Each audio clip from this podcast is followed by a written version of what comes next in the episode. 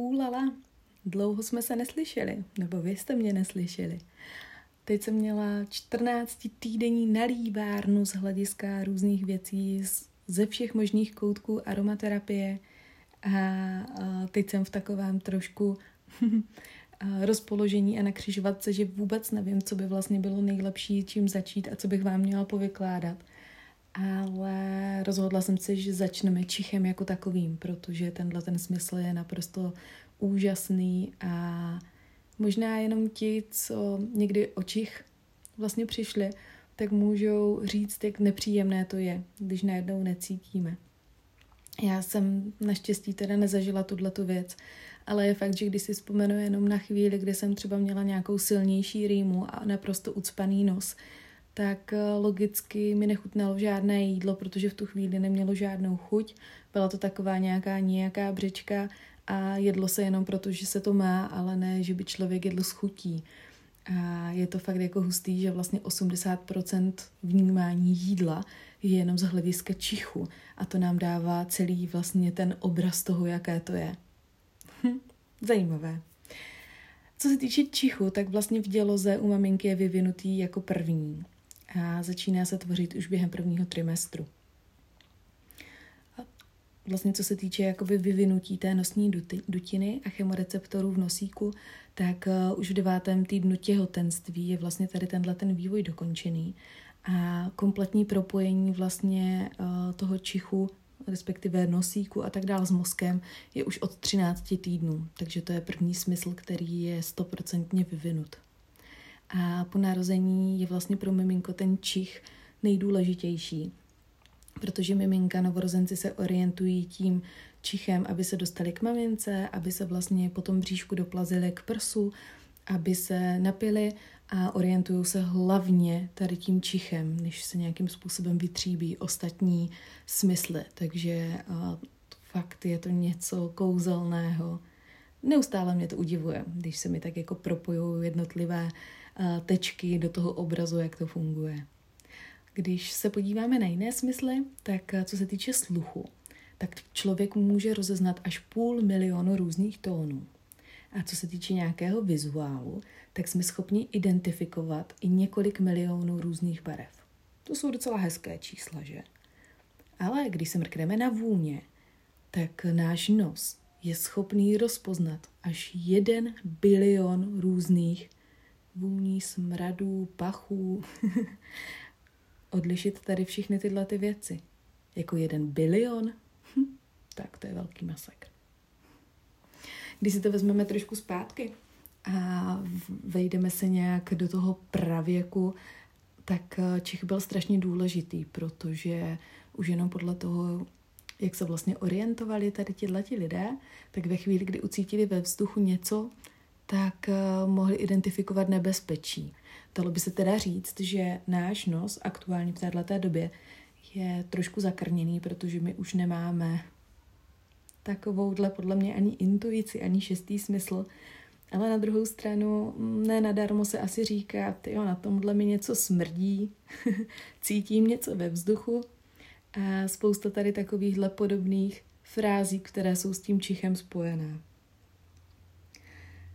Vůně může ovlivňovat například stresové situace. A je to hlavně proto, že když jsme ve stresu, tak potřebujeme nějakým způsobem vytrhnout z toho aktuálního diskomfortu, kdy nám v hlavě jede miliony věcí, které tam vůbec, ale vůbec nechceme. A právě to, když například otevřeme olej, nebo si budeme uvařit něco dobrého, nebo stačí, aby nám někdo podal kávu, protože to aroma je pro nás známé a je příjemné, tak v tu chvíli nás to tak jako sklidní, vypne. Prodlouží nám to ten nádech, výdech a jsme schopni vlastně trošičku myslet s klidnější hlavou. Co se týče příjemné vůně, tak nás dokáže zrelaxovat, navodit spánek. Nebo naopak, když je to něco takového nezvyklého, když třeba ucítíte někde plyn, tak uh, spozorníte, že jo? Takže takovou tu ostražitost, že by člověk mohl být v nebezpečí. Taky proto je vlastně strašně důležitý čich, že lidé, kteří přijdou o čich, tak je to vlastně pro ně nepříjemné, že nemůžou cítit požár, nepoznají, dejme tomu, skažené jídlo, nejsou schopni to jídlo vlastně vůbec dochutit, takže třeba když je tu maminka nebo tatínek a potřebují se starat o děti, tak je to fakt hodně velký handicap, který jako není moc jak nahradit a vyřešit. A co se týče vlastně tady těchto těch věcí, tak bych vám mohla ještě říct takovou zajímavost, že když vybíráme třeba vůně, tak se můžeme řídit tím, vlastně z které části rostlinky, stromu, keře vlastně pochází. A podle toho vlastně můžeme sáhnout po tom správném. Takže když třeba budeme potřebovat nějakým způsobem růst, začít něco nového, jo, od toho semínka, aby to vyklíčilo dál, tak přesně potřebujeme sáhnout po nějakém semínku. A to může být třeba fenikl nebo mrkvové semínko. Ve chvíli, kdy potřebujeme získat takovou tu stabilitu, aby jsme byli uzemnění, aby s náma nemávalo kde co, aby jsme byli prostě ve své síle, tak v tu chvíli je zase fajn sáhnout po nějakém oleji z kořene. Takže třeba vetiver nebo zázvor můžeme vzít v tomhle případě. No a co se týče nějaké inspirace, sebereflexe, ještě by se tam dalo znova říct uzemnění a stabilita, tak můžeme použít esenciální olej ze stromů, jako je třeba cedr, santal, a nebo jiné stromy, které vás napadnou. Je jich nespočet. Pokud potřebujeme nějakým způsobem ochránit, vyléčit, ať už je to nějaké trauma z minulosti, nebo třeba máme zlomené srdce, to bývá asi docela náročné, nebo chceme, aby byla silnější meditace, pročistit si mysl, nebo nás opustil někdo blízký, tak je fajn uh, sáhnout po esenciálních olejích, respektive z resinu stromů. A to jsou třeba frankincense, kopajha, kopajba, se mi přejmenovala, anebo mirha. Pokud jsme ve fázi nějaké velké transformace nebo potřebujeme prostě udělat nějaký velký krok, zavřít za sebou jedny dveře a otevřít druhé, pak je dobré sáhnout po nějakém oleji, který je z listů nebo jehliček. Takže v tomhle případě třeba eukalyptus, cypřiš, jedle anebo peppermint. No a co by vás asi napadlo, když řekneme ženská energie, láska, soucit? No, tak já myslím, že tam nás automaticky napadne růže nebo ilang ilang. A to jsou všechno esenciální oleje z květin. No a ještě nám tady chybí nějaká radost, že jo? Pročištění, pozvednutí mysli.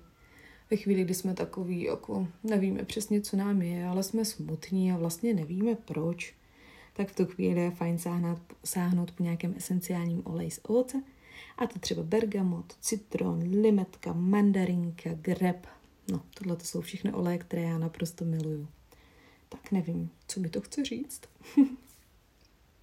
Takže ve chvíli, kdy nějakým způsobem víte, co vás trápí a na čem chcete zapracovat, tak se podívejte na, na tu stavbu té rostlinky a podle toho vlastně je fajn sáhnout po tom daném oleji. A už jen to, že vezmeme do ruky lahvičku s olejem a čichneme si k ním, tak nám pomáhá k lepší náladě. Jo, je to, je to fakt, uh, ve chvíli, kdy už tu víčko otvíráme a dáváme to k nosu, tak už jsme si dopřáli vlastně něco navíc, co nám naprosto může změnit den. A ještě tady taková zajímavost, co se nosu týče.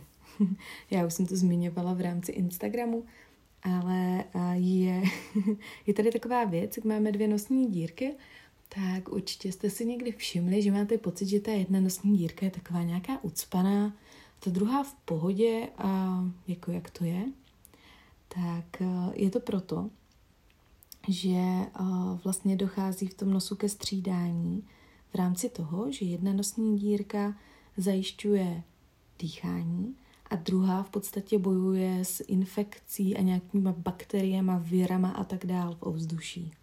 Jmenuje se to nosní cyklování a tady v rámci té výměny těch nosních dírek to, to o, která, o co se která kdy stará, se mění cca každé dvě a půl hodiny. Takže určitě si můžete zkusit třeba dýchnout na zrcátko, nebo prostě zacpat jednu a druhou dírku a zjistit, kterou se vám v tu chvíli líp dýchá, třeba si to zapsat někdy do poznámek, do telefonu a za ty dvě a půl, tři hodinky to zkusit znova, jestli se vám potvrdí to, že teď se ty nosní dírky vystřídaly.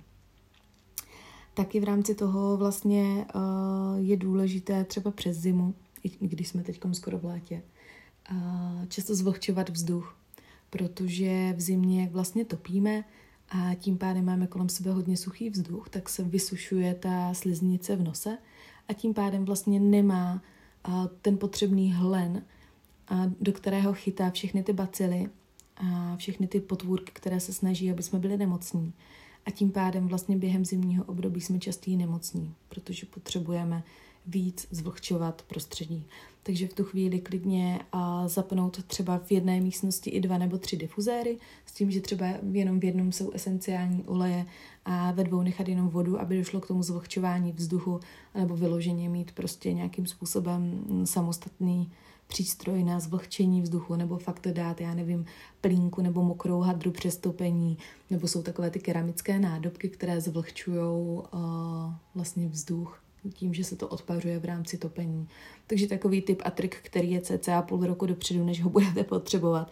Ale uh, buď si to někam zapište za uši nebo do deníčku, ale myslím si, že tím, že už jste to slyšeli, tak jak přijde to období, tak vás to určitě napadne.